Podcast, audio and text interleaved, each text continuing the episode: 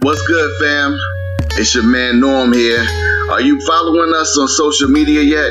If not, you may find us on all of the major social platforms such as Instagram, Twitter, Facebook, and even LinkedIn. Find us at Pneu Pneuma. That's P N E U P N E U M A. From there, you may find myself and Justin and follow our personal accounts also.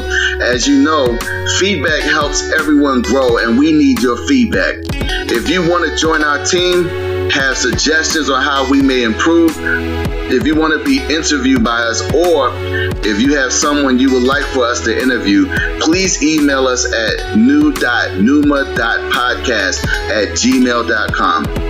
And last but not least, if you would like to see our podcast grow to that next level, you may also give financially to the cause whenever you feel like it by going to our anchor.fm page, clicking on the button that says support this podcast. We will greatly appreciate you sowing into the vision to help us spread the good news about the truth of God's kingdom worldwide. Thanks for your support and keep it locked right here.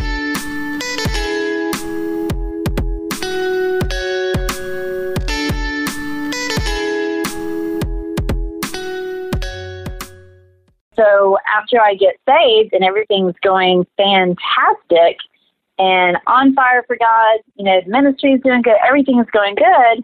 I ended up meeting a neighbor. We fell in love. We got married, and then he ended up having some um, psychological things and became very mean and very cruel. And again, my looks were attacked on a daily basis, and had even you know would tell me that people just tell me that I'm pretty and that I've got a great smile and come up to me all the time because they feel so sorry for me. And um, I remember thinking, okay, God, now I'm confused because I don't drink, I don't party, I'm sober, I'm the most loyal person in the world, I'm doing everything I can, and I'm still finding myself in this situation. What the heck? And um, I had a lady that I know that I, I anyway, I we had been married. and I saw her, and she's like, "Oh, Barbara, I wish Charles C, your spiritual mom, was here to see that you're so happy, and finally somebody's loving you. You spend all your time loving them." And I just started crying. she's like, "What's wrong?" And I'm like, "Well, it's not exactly like that." And she tells me, "I want you to meet this lady." And um, I can't remember her name right now, so we'll just call her Jessica, okay? Okay. And um, she says, You need to meet her. And I said, Okay and she gives me her number. Of course, I don't call her. No, it was Rebecca. Okay, I got the name. Okay, it's Rebecca. So, of course, I don't call her. And this is in Houston. And six months later, in October, I go with some other friends to another state to do this missionary um, sermon. You go and everybody prays and worships God, and then we go out and do street ministry. So I go with her to Oklahoma and I think it was Oklahoma. Anyway, we go there, and during the service, I'm just feeling, you know, just the spirit of God is real strong. And I go outside and I'm crying, and this lady comes up and she's like, "Can I hug you?" I looked at her and I said, "No." Don't touch me, stranger. No, I didn't. I did. I said no. And she's like, What is wrong, honey? And I said, You know what? In my mind, I thought, I am in a different state. I don't know anyone here. I can just be totally honest. And so I just opened up and told her everything that was happening to me and being done to me and all of that. And she looked at me, she goes, You know, I have a good friend in Houston named Catherine. And I looked at her and I said, Catherine and Greg? And she said, Yes. I said, Are you Rebecca? Mm. And it was Rebecca. And so I was like, okay, God, you are awesome. Here they are in Houston telling me you have to meet my friend Rebecca. I ignore that. I six months later go to Oklahoma and there she is, the one who's sitting with me outside of a church in a random city in a random state. And her testimony was that she was on fire for God. She was doing everything right. She met this man. They never even kissed, okay, until they got married. And after they got married, he switched personalities on her, and it got very bad and it got very dangerous. And I truly believe that God allowed me or had me set it up for me to meet her to let me see that sometimes it's not really your fault. You know, take responsibility for what you've done, but don't take all of it. Here, this woman did everything perfect. I mean, I've never been that perfect, and the same thing still happened to her. Does that make sense? Wow, yeah. I mean, I've experienced that same type of thing, so I know what that's like. Um, wow. So this segues us into something that um, kind of sparked us saying we need to do this interview. Um, when we talked, you, you had a post on Facebook, and and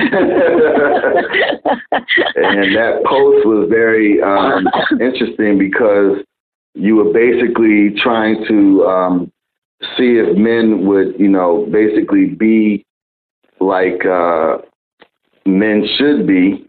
And uh, and I'm just going to read how you put it on Facebook. Okay.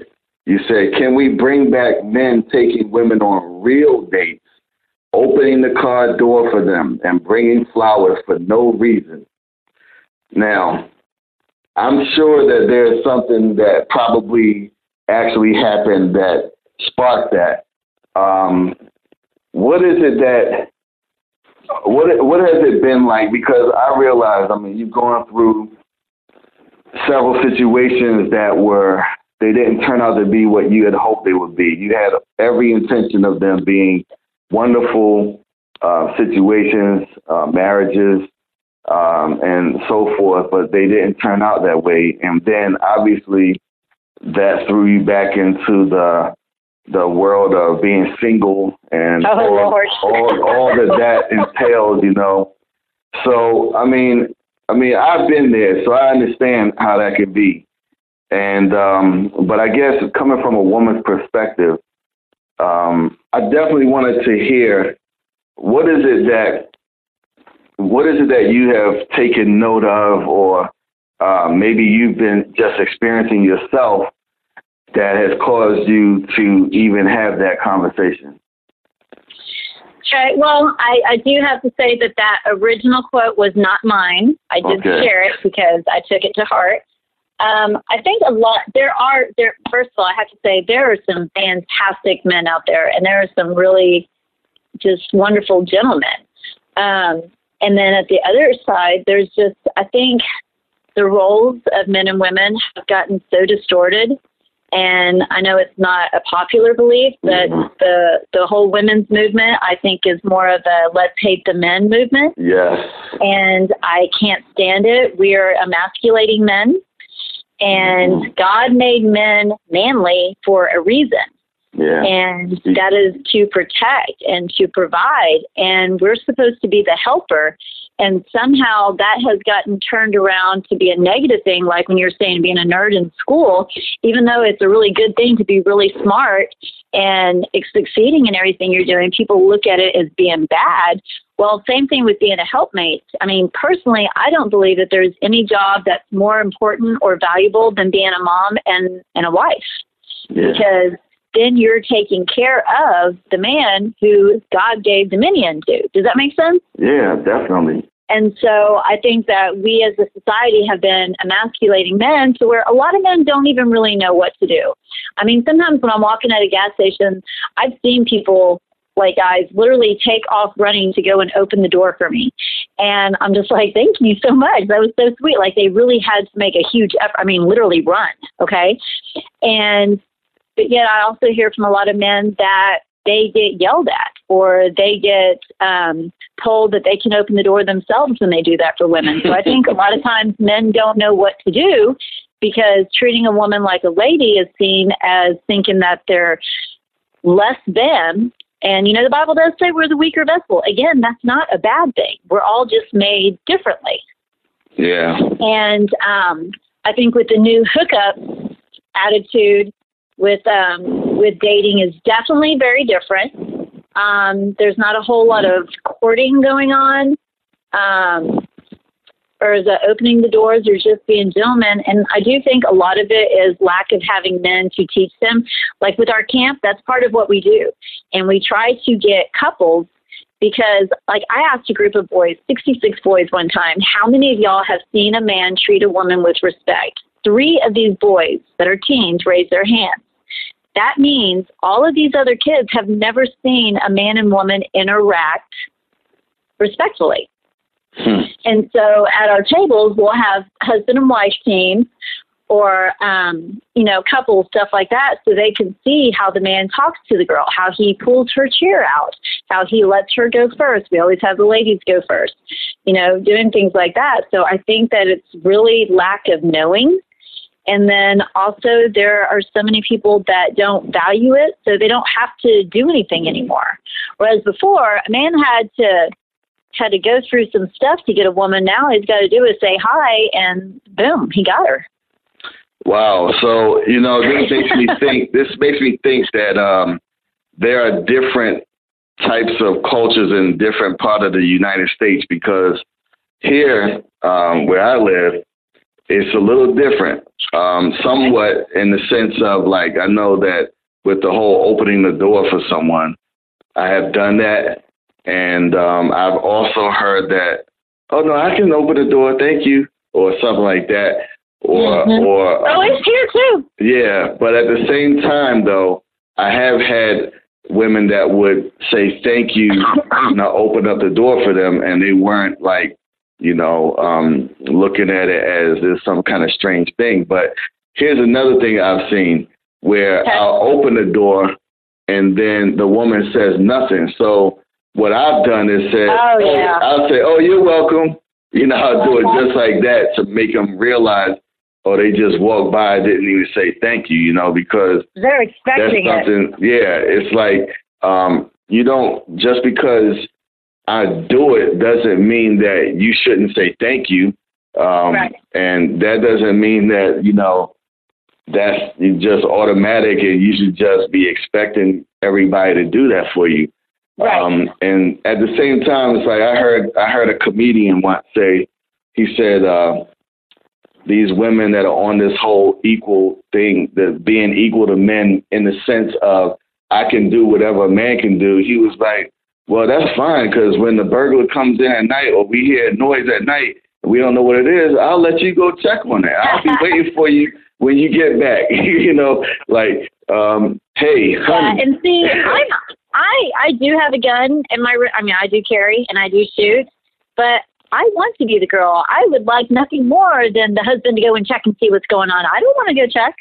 Exactly, but that's the whole the whole point that he was making yep. is that this has gone so far with exactly. the society that mm-hmm. it's like they are almost like trying to change roles, but then it's at the same time when it becomes convenient, then they right. want you to take on the role that you should be as a man you know, like with the provision of things, with the protection, stuff like that. Then all of a sudden, oh, yeah, you're supposed to be doing that, you know? Um, right. And you made me think of something uh, when you were talking about the men opening the doors. I know that you said that wasn't your original post, but the point is, is that um, there was a movie, you may or may not have seen it, The Bronx, A Bronx Tale. You ever see that uh-huh. movie? Okay, well, if you get a chance, watch that movie at some point. But that's a movie with Robert De Niro, and I think it was it was either um, it was this kid that played his son that well, I think it was either on The Sopranos at some point or whatever. But anyway, um, he actually taught on the in the movie. He tells the kid, he says, "Son, if you go on a date with a girl, if you open the door for her." You, you first of all, you open the door for her, let her in when by the time you come to your side, if she has unlocked the door for you, then you need to keep her. he said, but if she doesn't unlock the door, then don't ever go out on a date with her again. And that was a key thing that I actually, I mean, I don't remember exactly how old I was when that movie came yeah. out, but I, I'm pretty sure it came out in the 90s. But it still affected me and made oh, an yeah. impact on me to think about that. You know, that it's like a reciprocation of the the the chivalry slash respect slash just I don't know, just being nice, I guess you could say. Um, you know, it's kind of like she she would see it as you did this for me, and I definitely want to do this for you. You know what I'm saying? Like, to I don't know how else to put it, but that was just something that stood out in my mind as I was listening to you say that. So, you know, um, and that on that one, I want to say this because I've heard that too. And I've heard different sides to it. Well, now that we have the remote controls, nobody has to lean over Yeah. because they're already opening the doors. Yeah. Um, but I guess how would you say it? The the gist of the story of what you're saying, I agree with totally, because it's about being the helper again, about being the helpmate.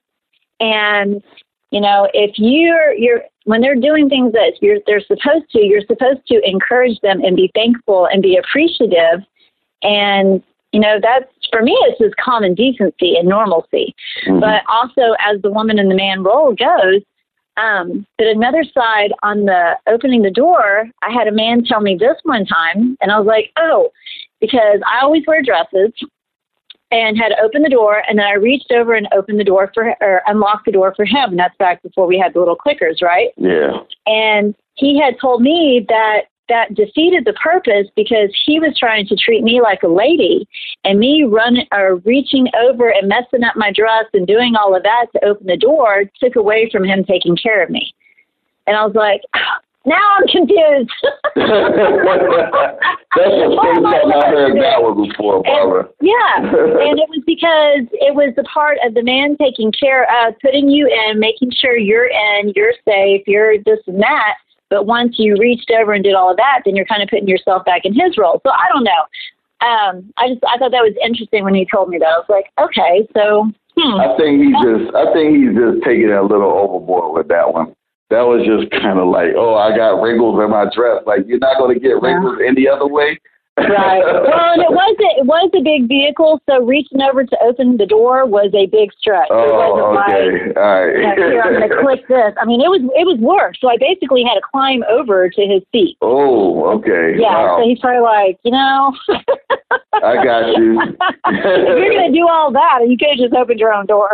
yeah, well, I feel you on that one. So, But yeah, being thankful and flowers is something, you know, and I guess with that post, a lot of what I see too is I have so many friends that are married, and it seems, unfortunately, like a lot of the men have quit courting their wives once they become their wives. And so many of my women friends can honestly say they can't tell me when the last time they just got flowers for no reason. And they they they literally cannot remember. And I just think that stuff like that is just small gestures that really lets the woman know, hey, I was thinking about you. You know what? You were beautiful. These flowers are beautiful. So when I saw them, I thought of you here. And chances are, if men are doing that more for the women, the women are going to be more apt to be wanting to do things for them in return. yeah. So I got a question because um, this is something I've heard other guys say. Okay. Coming from, you know, another perspective of why no flowers. Um, a lot of guys who I've spoken to about that say, you know, flowers in essence are a waste of money because they die within days of you giving it to the person. And then it's like, I spent all that money for them to die a couple of days later. And Right. so that being the case, I mean, wouldn't there be something else that could be substituted for that? Oh, yeah, it could be something like before I um, quit my chocolate and bring me home a chocolate bar and you are in. Hot fudge sundae. But flowers, and you know what? I'm I don't like just picking flowers just to pick flowers. You know, I'm one of those people. You know, if you really love flowers, you want to see them just blooming and growing where they are and all of that. But at the same time, there's some things about seeing the man that you love with beautiful flowers to give you, even if it only lasts a day, even if it's only two days. And I'm not saying all the time, but every once in a while, that just really makes you feel special. Yeah. At least it does me. Well, I'll put it like this. That is a good tip for all the men out here listening, you know, to think about that, having it in the back of their mind. Um, Yeah. so, Or one single rose, and it doesn't have to be an expensive, elaborate bouquet. You know, Mhm. it could be a simple flower, but it's the fact that you see something that's beautiful that reminds you of the beauty of the person that you love, and it's it's really just letting them know that you were thinking about them. yeah. So, you know, I had um, someone that I, you know, considered a friend um, said to me one time that uh, because I went through a divorce that I couldn't tell him anything about relationships or I couldn't tell him about, you know, finding someone the right kind of person to marry. And I thought that was really funny because I was like, well, what's funny about that is me having gone through that situation, I know what not to do. Right. And, and also, um, I can give wisdom to other people on what kind of things to look for or look at because of what I experienced. So I felt like that was a very ignorant comment that he made about that. Um, but it is, but it's not uncommon. And, you know, like you, I learned a lot from the mistakes and the things that to be very truthful, most of the things that I learn about good marriages are from my friends that I love truly that have been married for a very long, very long, very, I sound, I'm not I'm talking full sentence, that have been married for a very long time. Mm-hmm. And I watch them and I learn from them and I see what they're doing. And I realize the ones that are doing that are the ones that are happy. So tell me some things that you've noticed that you feel like are ingredients to those happy marriages.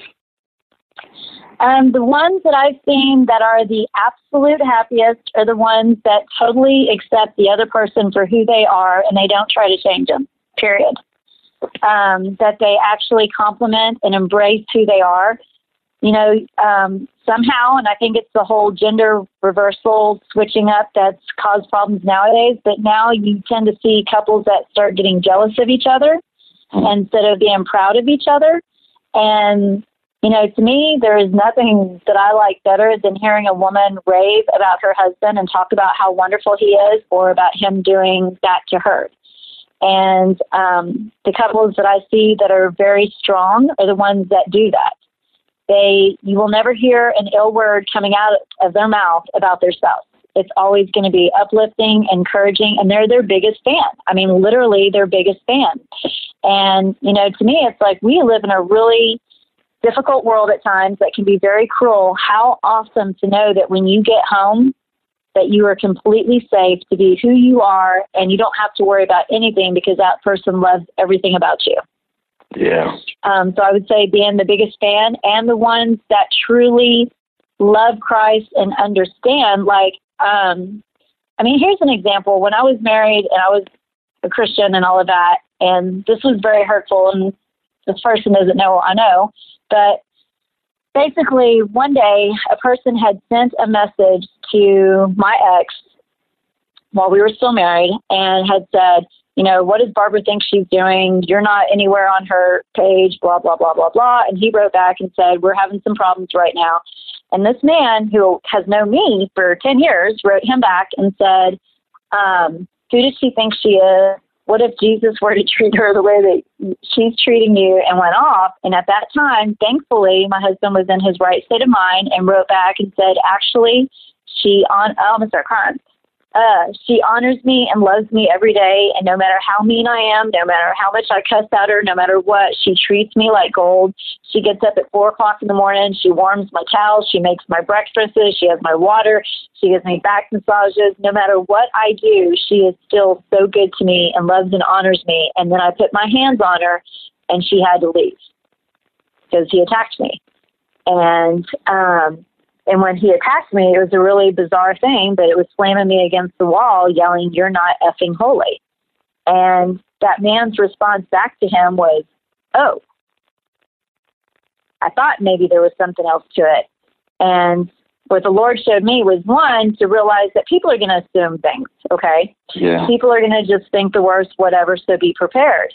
But my heart was like, if you know me this long and you know how much I love God, then you should know that I'm not going to treat anyone, especially my husband, anything better, anything less than the best. I'm going to be so good to him because I'm accountable to God. And that to me was, was, was what was confusing is how could you even think that I did anything to him, you know? And yeah. so the partners that I see that both actually submit to God, both of them, then they're beautiful because the man, like my pastor says, more comes out of a man's hide than the woman's. When God came looking, he was looking for Adam. He is the covering. And women, uh, this was from Beth Moore, I think. When you submit, that means to tuck under. So you are actually protected under your husband by submitting. So if you have the man who's willing to lay down his life for Christ, for for you, like Christ did for the church, and the woman is helping him and encouraging him and loving him, then how can anything go wrong? Hmm. Yeah, I agree. But it has to be both people doing that. Mhm. Wow, that's some good stuff right there.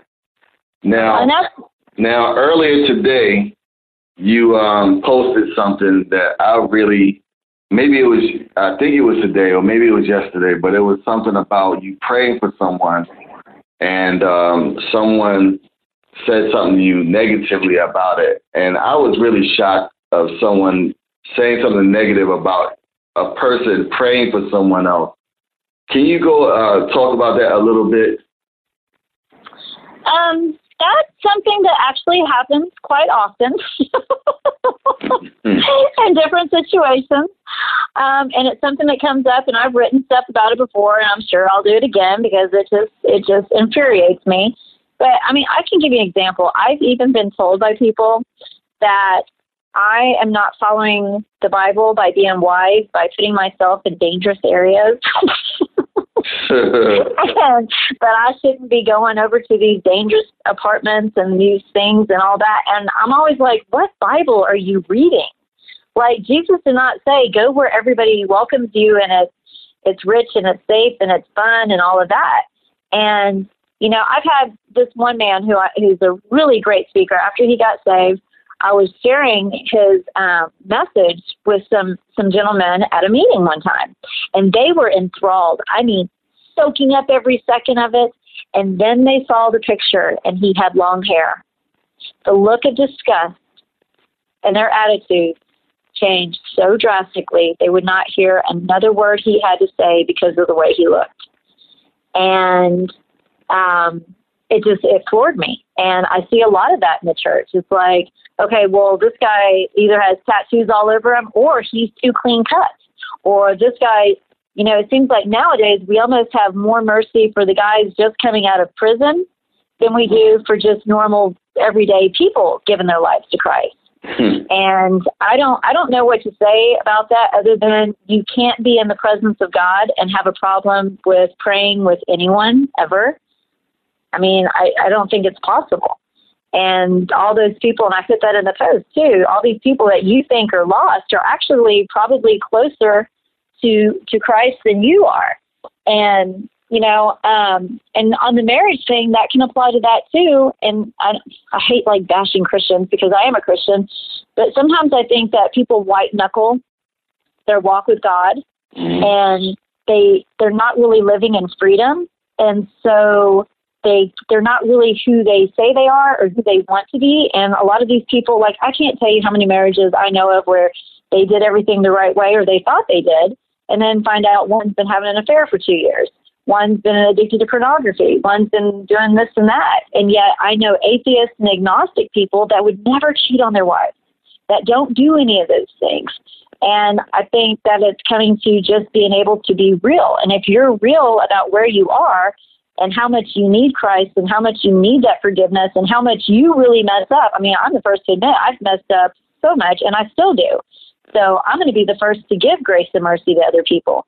But if you can't do that, then you become judgmental. And like I heard a pastor one time say, if you have, um, without the ark, you will become a Pharisee. So if you know the Word of God, but you don't have His presence, then you become a Pharisee because it's all about rules and regulations, and you're not even following them yourself. So you're already feeling guilty about all the stuff you're doing. You're going to push that off on other people.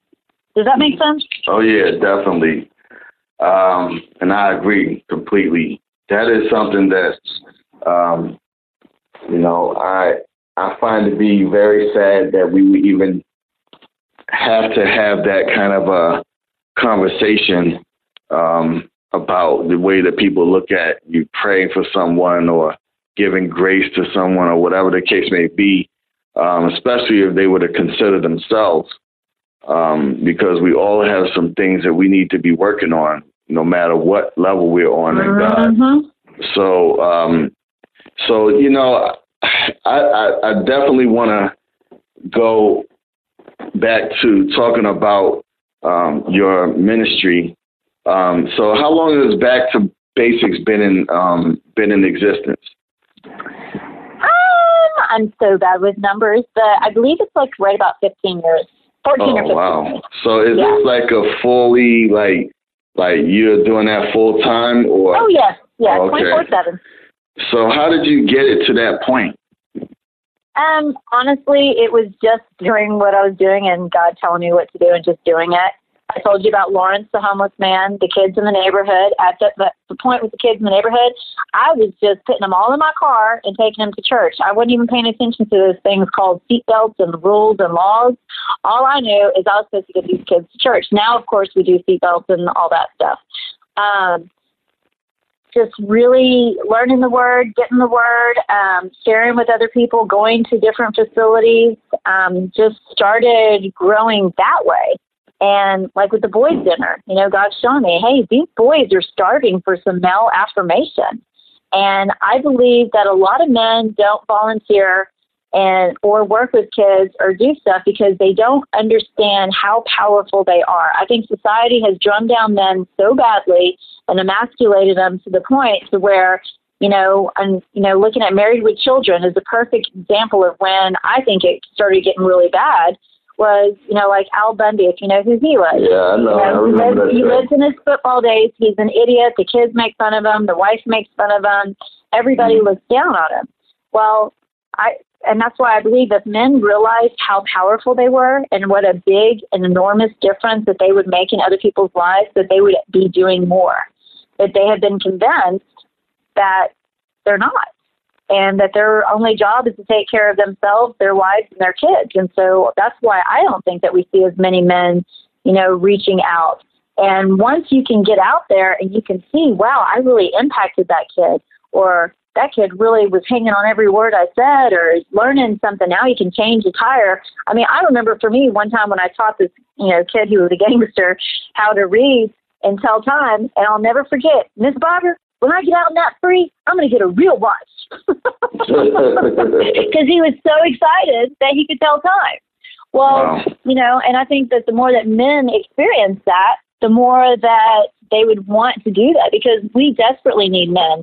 And somehow, some way, it appears that church is for women and children. And on that note, I'll be the first to say that I think church services are geared around women and children. They're not really geared around men. And Mhm. so we need some can you can you go into more detail about how that looks? what do you mean? Meaning, like you said, you think it's geared more towards women and children. So how does that play out in a service, for in your opinion? What, how does that look?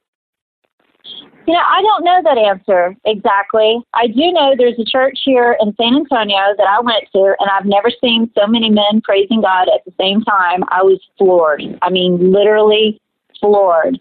Um, I guess it wasn't so girly and frilly. And um, I mean, the men were walking around, they were laughing, they got up and sang, they were singing good music, you know, soul music. It wasn't the high woo. Um, I don't, I don't know how to put it. It just seems, some, uh, and see, it sounds so bad. But sometimes I'm going to church. It looks like people are going to Jurassic Park or a carnival or something. They're all riding on their little golf carts and they're dressed up to a T. And then they go in and then they say hi to everybody and they sit and they stand and they sit and they stand. It's just not very like when you see guys watching sports and watching events and stuff like that. That kind of atmosphere, I think, is more manly. If that makes any sense. I have I have an idea what you mean, and I will say something to kind of uh, confirm what you were saying.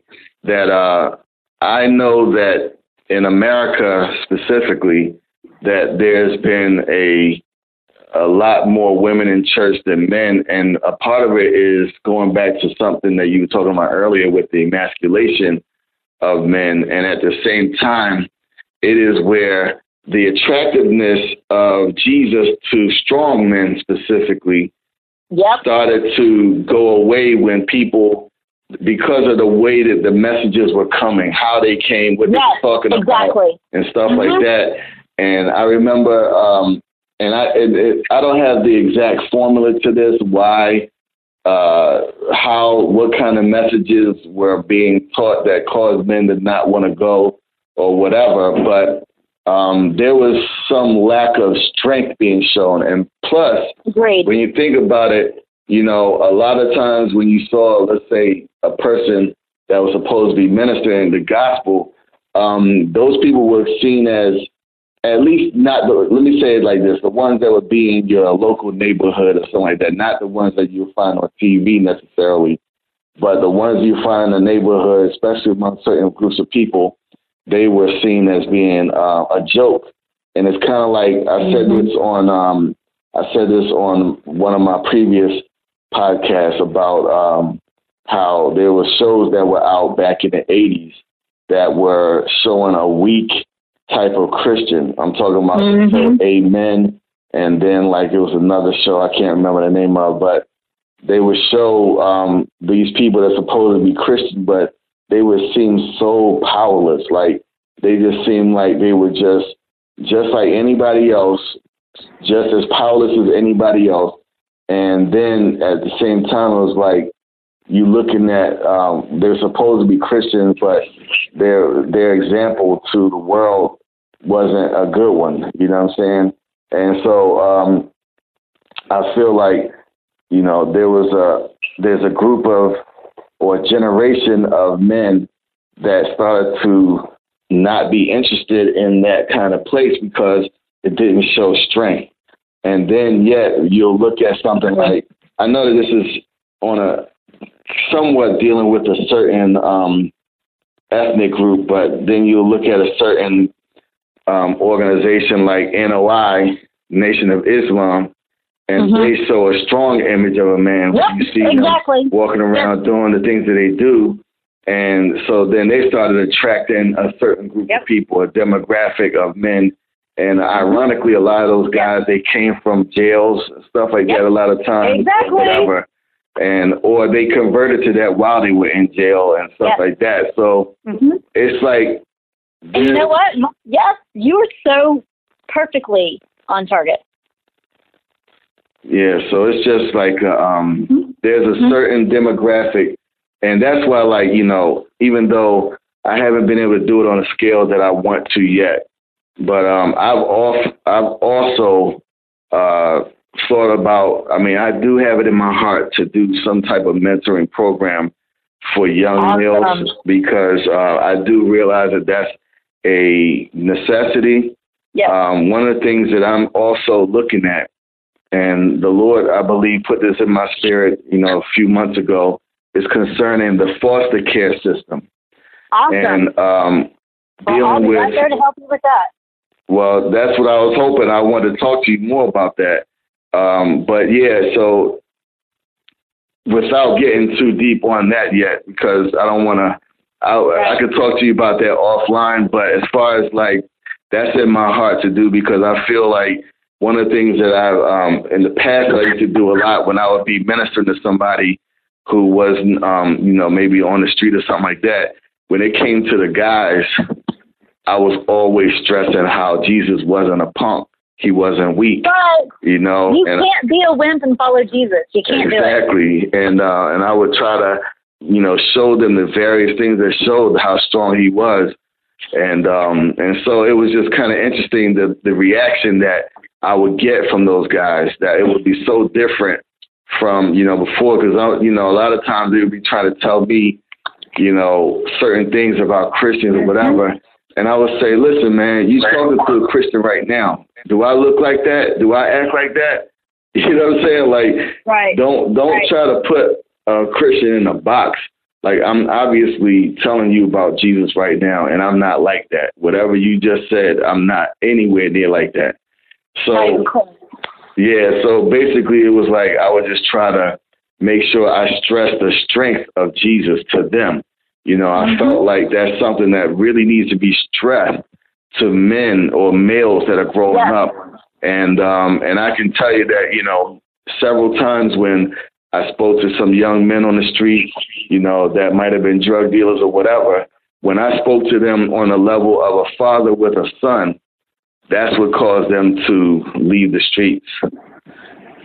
I agree, and and you know what?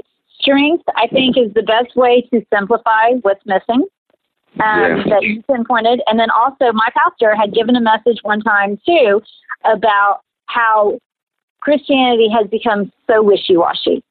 And there you don't really stand for anything. So like what you were talking about with that other group, how it's drawing a lot of men and it's all walks of men, but it's typically men who are wanting something to belong to, something that they can focus on, something that's tangible.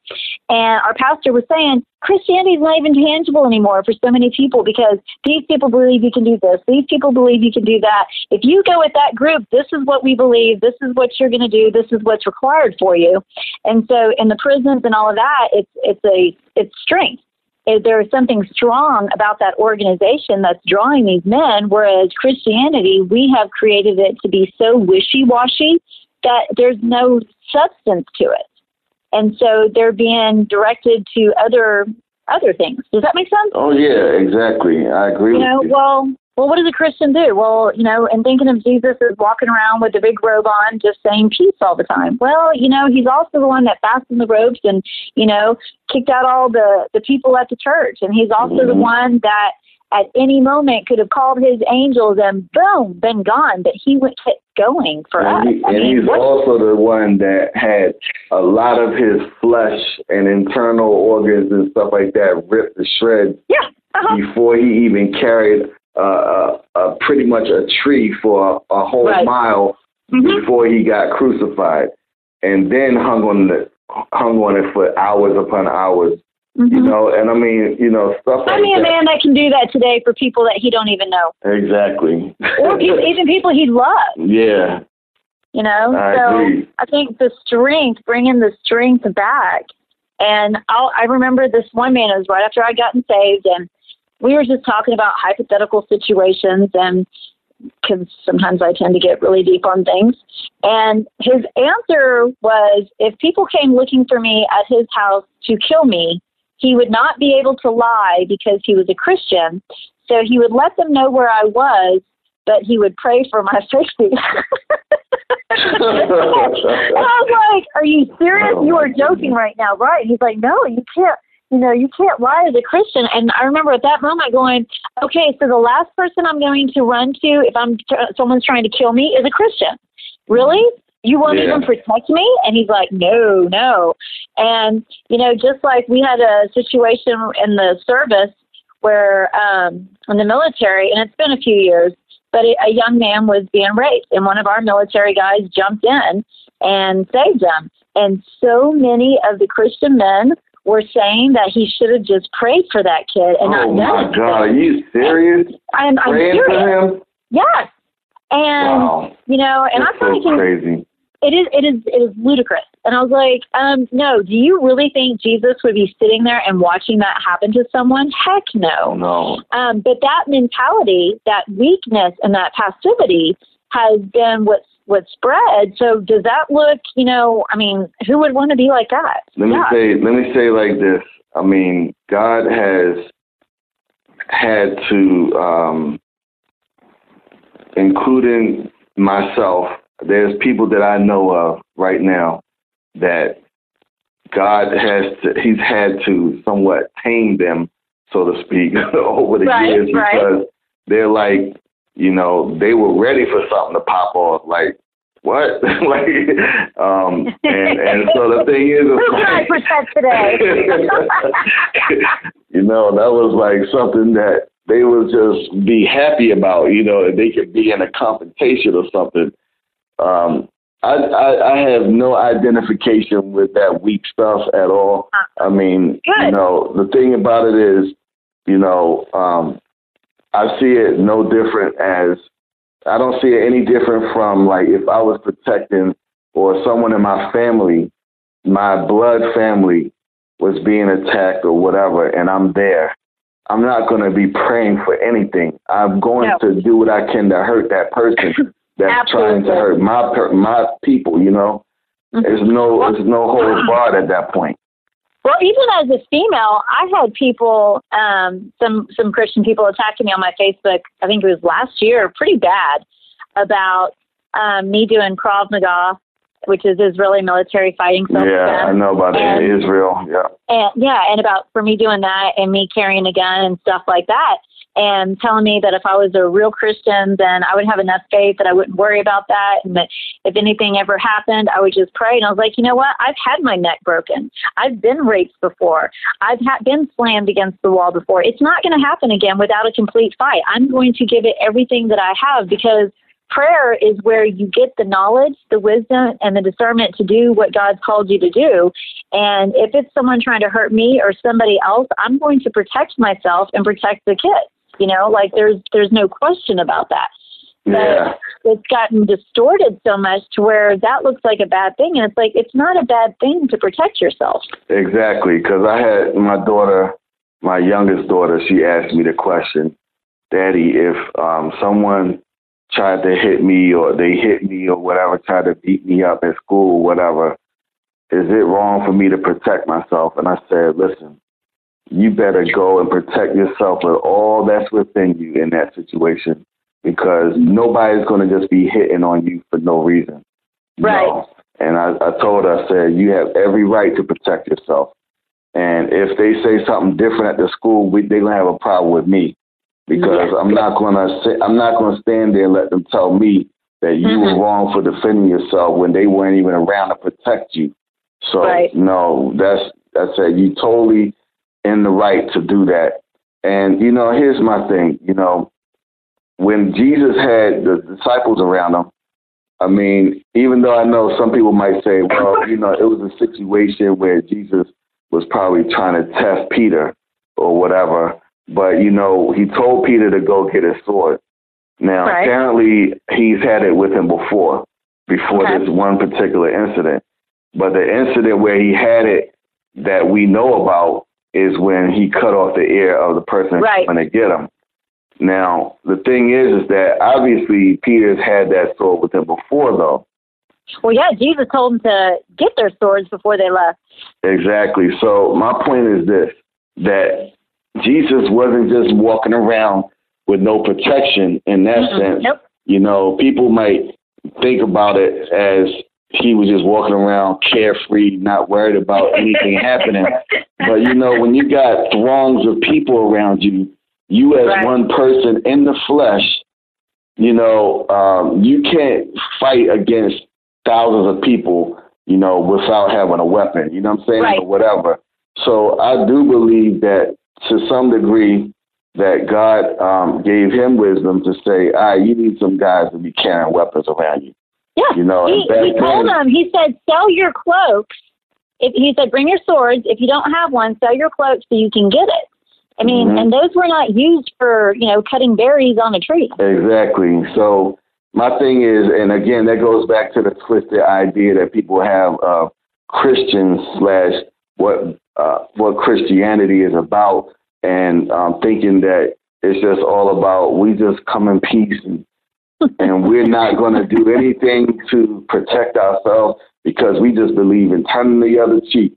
And I'm like, you know, I'll say it this way, you know, obviously the word of God tells us to live peaceably among men as much as as lies within us.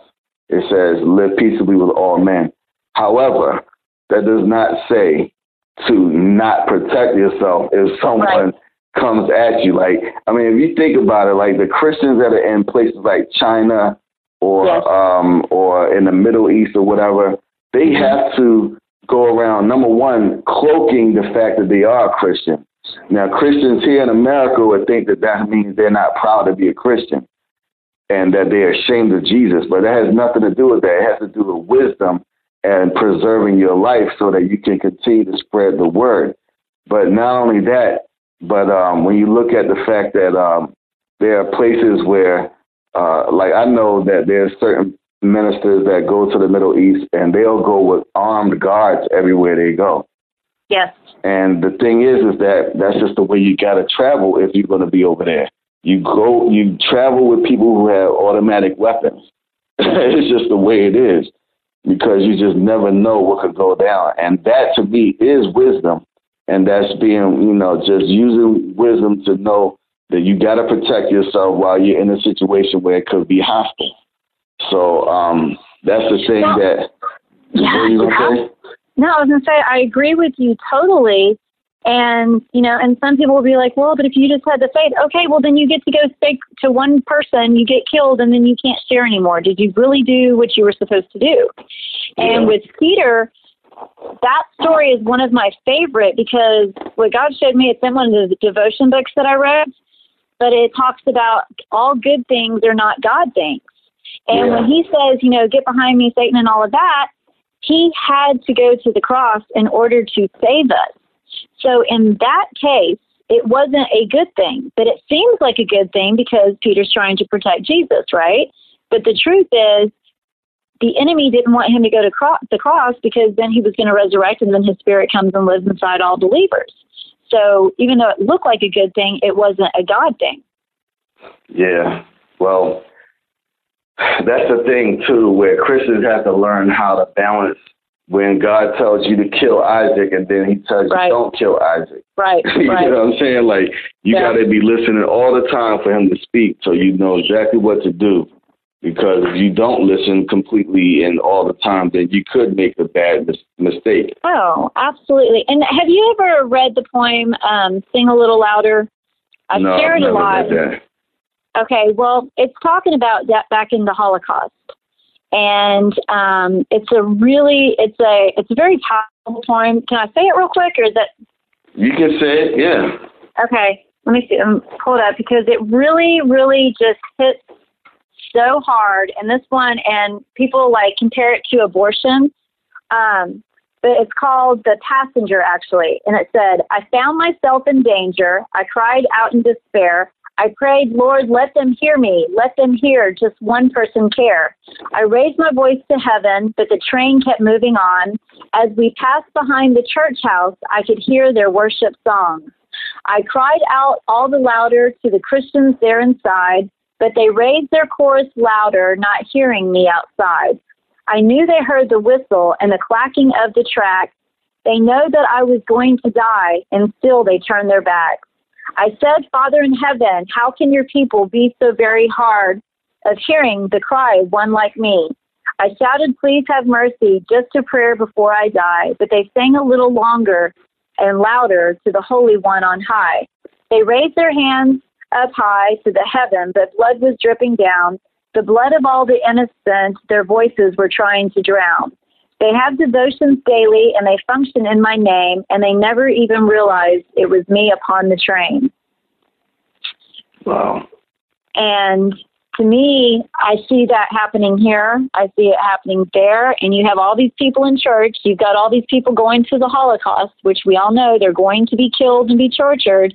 And the church, you know, didn't think that they could do anything or they were strong enough to make a difference. So we're just going to praise God a little bit louder. We're just going to sing a little bit louder. We're going to pray while this is happening. What would have happened if every church would have burst outside and jumped on those trains and overtaken the people doing that? Hmm. Yeah.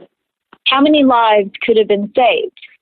And again, that's where the strength, you know, God, when He's saying turn the other cheek, like I could, when you were saying turn the other cheek, I could visualize one of my kids. And if Tamika hears this, then, you know, she'll be laughing at me tonight. But if she was having a really rough day or something happened and she slapped me in the face, I could see me looking at her and going, all right, you want to hit the other side too? Okay, what you got? What's going on with you? Okay, that is a different thing than someone coming up and attacking me. Someone comes up and attacks me, I'm going to fight. Does that make sense? Oh yeah, definitely. I mean, I I agree. I mean, you're not. You want, you want my not- jacket here? Take my shoes. Just go. You know, here's the thing too. I mean, even when we look at Jesus, um, when he was about to be uh, crucified, and he was talking to Pilate and all them, and he made a statement. He said, "Even now, if I wanted to, I could call down ten thousand legions of angels."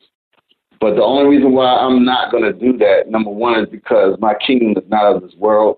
Because if it was, then my servants would fight for me. But he was Mhm. basically also saying, but Mhm. it is appointed for me to go to the cross. Right. So that's the only reason. I mean, in all honesty, I think that in so many words, Jesus was saying, you know, had this been in a different situation and this not been my time, you wouldn't have me in custody. You know what I'm saying? Like I think that he was pulling a boss move right there. He was like, "Yo, let me check you real quick. If you don't understand who you're talking to, let me just break it down." Because if I wanted to, I could be out of here and just call 10,000 legions of angels and it's over. But the reason why I'm letting you talk to me like this because I know where I'm going. I know the purpose. So right. you know, but I think that was a gangster move right there that you just. Oh, that is as gangster as you can get, and like even when he was on the cross, and I remember when I first got saved, the part that drove me crazy was when he yelled at out, um, "My God, my God, why have you forsaken me?" And I kept going to all these pastors, and every single pastor said, Barbara, because he was 100% human, and that was his human side that was crying out because he couldn't understand what was happening to him. And it just would not settle with me because he's just been telling his buddies that he came to die. He was just telling them, you can't go where I'm going. You know, he was telling them about that he was going to die and he was going to resurrect. And so, how are you going to tell me that he just suddenly, you know, he's Jesus Christ, but he doesn't know what's happening? That doesn't even make sense. And then I heard this message on the radio, and I can remember where I was at the time because I pulled over because it was just like, that's it.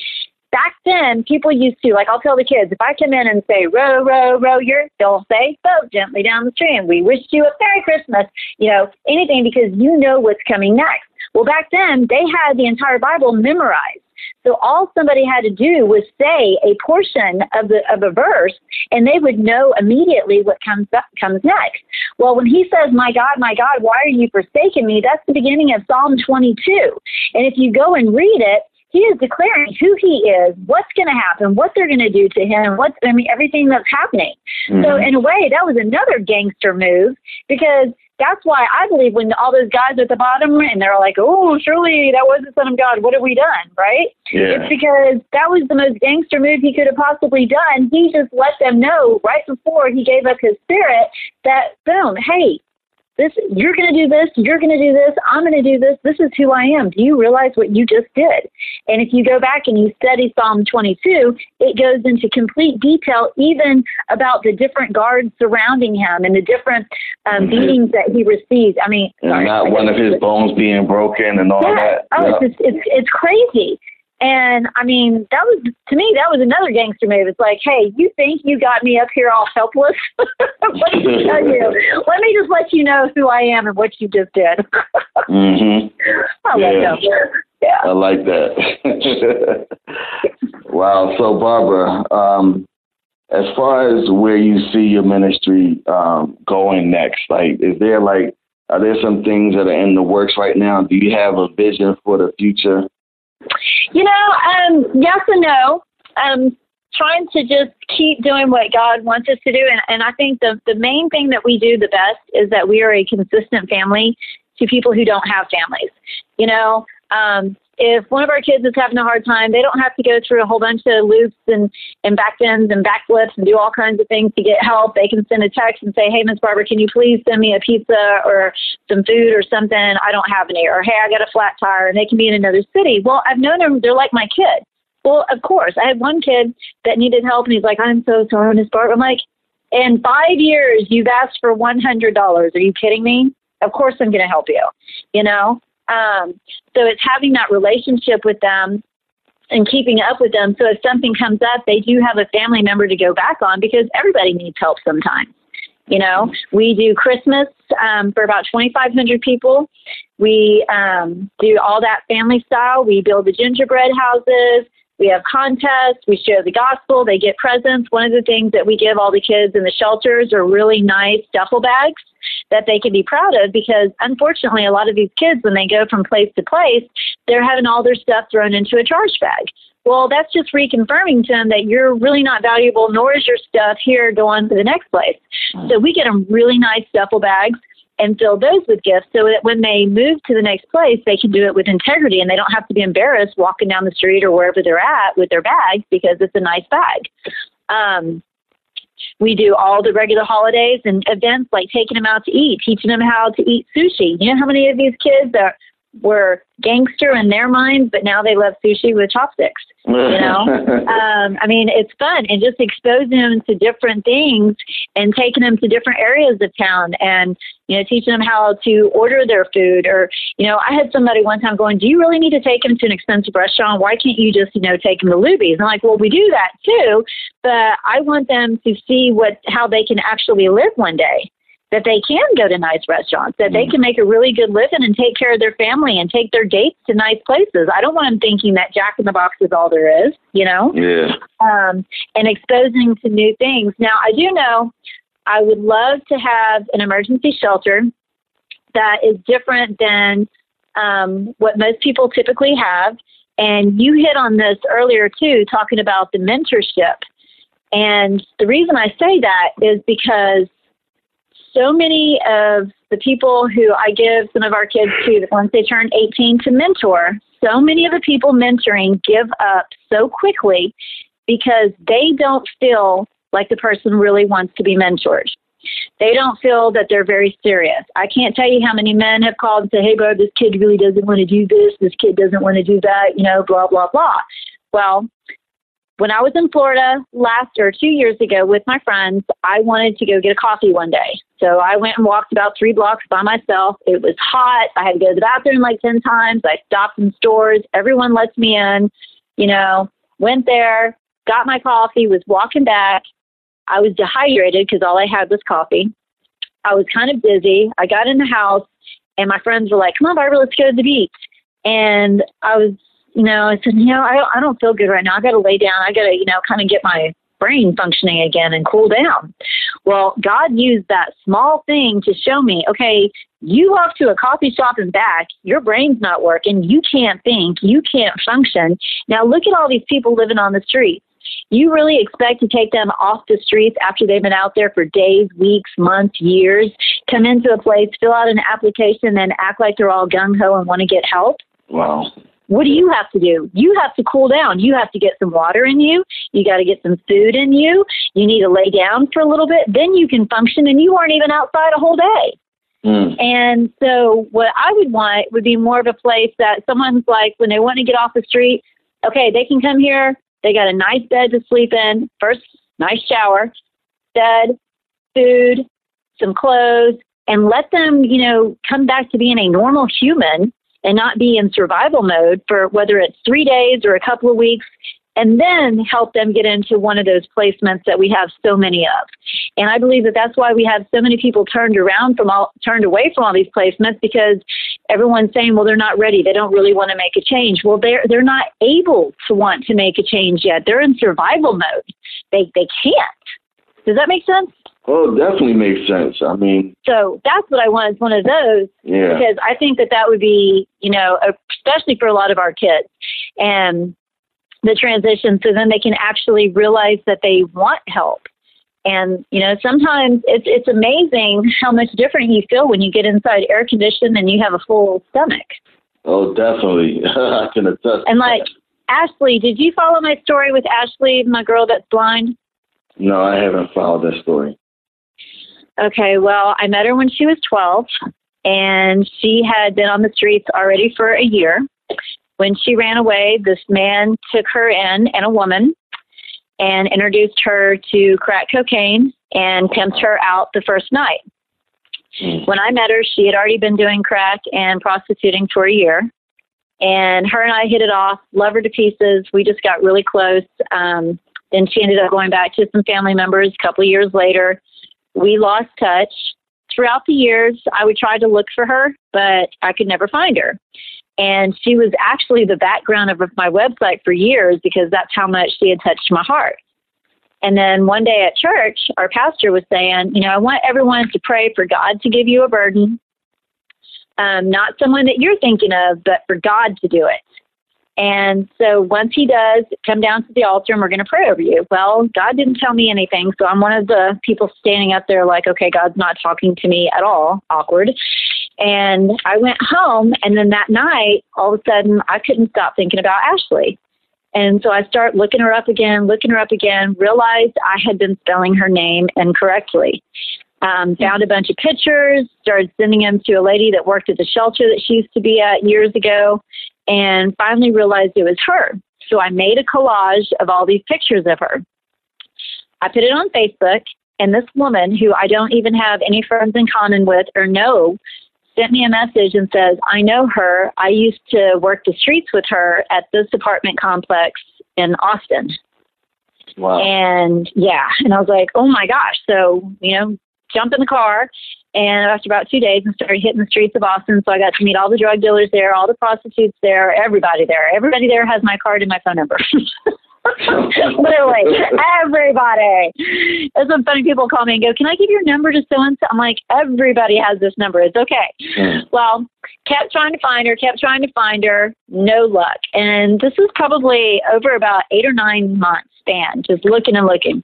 Then one night, this guy, Patrick, who's, you know, one of the local drug dealers, I mean, it's so weird. You'd be at this one store and you just stand out there and you watch the prostitutes. They'll come out there, they just stand in the parking lot, guys pull up, they get in the car, they go do their stuff. Drug dealers, same thing. They get in, they go do the drugs and drop them off. It's right in the open. Everybody sees it, nobody does anything about it. It's the most bizarre thing I've ever witnessed in my life. Yeah. Well, um, Patrick calls me one night and he's like, Hey, did you find her? I'm like, dude, you knew I had to come home. Are you just calling, you know, to give me a hard time? What's up? He's like, Well, today's your lucky day she's right here. And so I hear him go, Ashley. Well, she starts yelling and cussing and, you know, being irate. And she gets on the phone.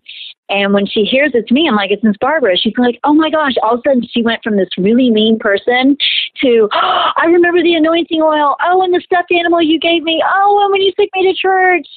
And I'm like, do you want to come home? Do you want to get off the streets? And she said no.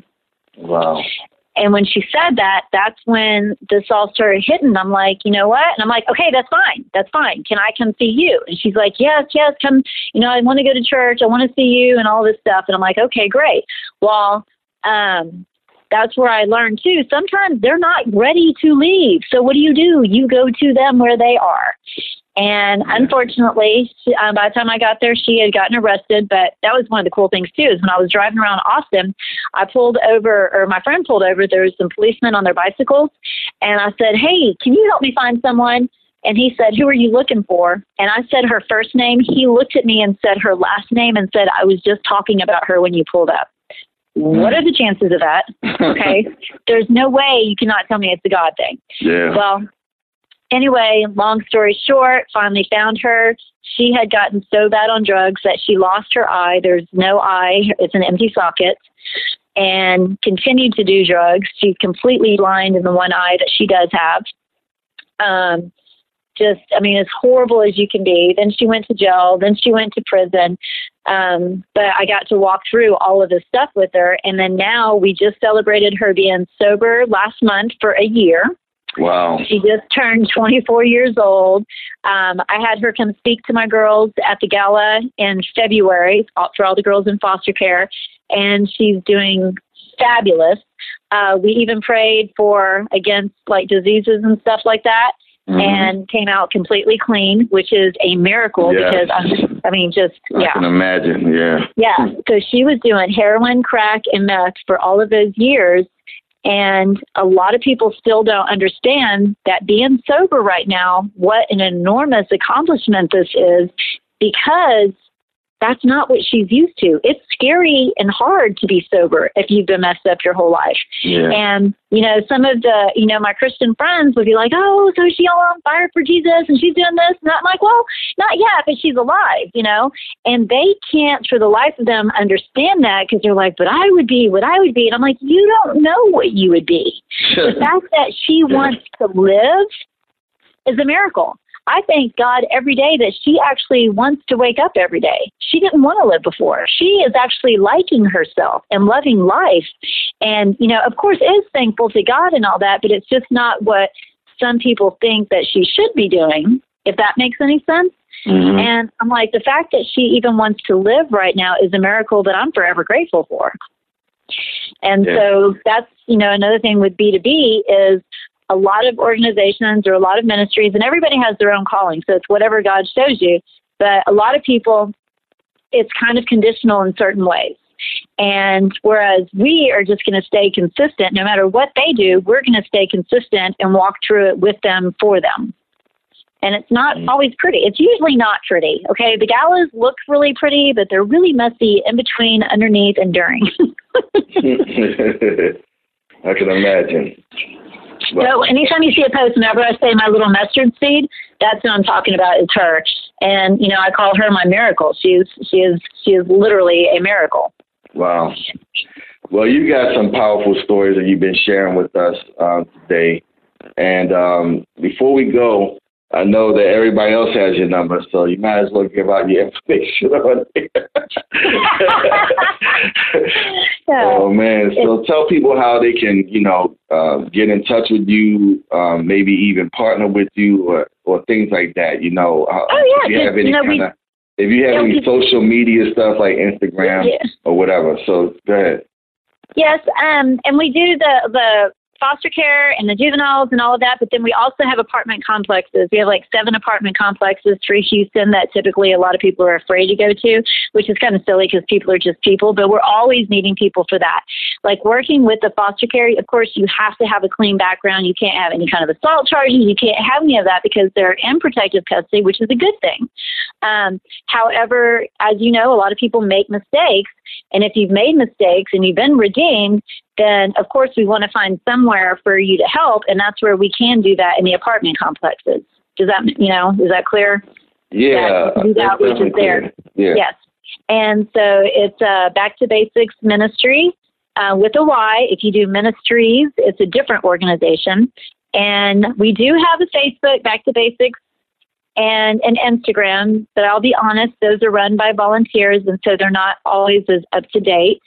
Um, mine, Barbara Alpha, is the one that I keep up with, and I keep it pretty busy. Mm-hmm. And Instagram is Barb Alpha, and it's 832 892 0858.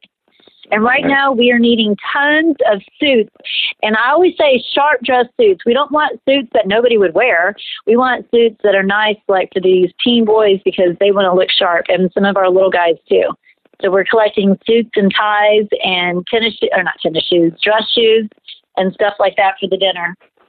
Well, that sounds wonderful, Barbara. Thank you again for being on the show. It was a pleasure speaking to you, and um, you have a powerful testimony and uh, and a great ministry as well.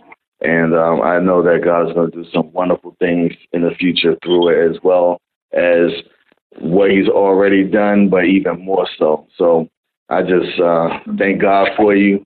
And uh, well, and I thank God for you and all those men that you're going to be mentoring. Um, and that's a big impact. And the one thing that I can encourage you with and anybody with is never be distracted by the size of your audience because even if it's one or two people, still do the same thing for them as if it was three or four hundred because every single person matters. And I think that a lot of times in ministry we forget that. Like we Justified and I went and did an outreach. We literally had six people there, but we didn't hold back. I mean, we did it just as if we had a hundred people there. And um, when you start realizing that it's about each individual person, it makes that easier. All right, sounds good, Barbara. Well, thank you again for being on the show. Thank you for those that have joined us today. Um, follow us on Instagram at Pneu Pneuma, P N E U P N E U M A. Also, like us on Facebook. And if you want to give us any suggestions, uh, comments, or, you know, tell us some people that you would like to have interviewed, you can email us at pneu.pneuma.podcast at gmail.com. And um, we would love to hear from you. Uh, also, anytime that if you want to follow me on my personal account, that'll be Norm the Professor, N O R M T H E P R O F E S S O R. Have a great day. Most people know we are living in what are called the last days, but most people do not know that the last days have been here since the time when the first apostles were alive. Jesus said that in the last days, false prophets would arise and show great signs and wonders to the point that, if possible, they shall deceive the very elect. This tells me that we must be on guard and know what we are up against. If Jesus made this a priority to speak on that subject, it must be very important for us to know what our enemy is up to. And that is why I wrote my book. My name is Norman Brown, and I am the author of Among the Wolves. The reason I wrote this book is because I was one of those people who was very close to a false prophet. And I witnessed firsthand the dealings of a false prophet for seven years of my life. After seven years of going through this stage of my walk with Christ, the Lord finally revealed to me what it was that was happening right under my nose. And it was on that day that I started down a road of recovery from hurt, betrayal, bitterness, anger at God, and unforgiveness toward the man whom I once called my spiritual father. Many people are dealing with the same church hurt that I went through, and it is tearing lives apart because many have discovered that their walk was wrapped up in a man and not in God. And now they are going through a process of healing from that pain they endured from the abuse of their trust, their heart to serve, and desire to expand the reach of God's kingdom. If you have experienced this type of hurt, if you have witnessed deception in the church, on TV, on YouTube, on podcast, or on radio, and see how it affects people, then this is a book that you should read.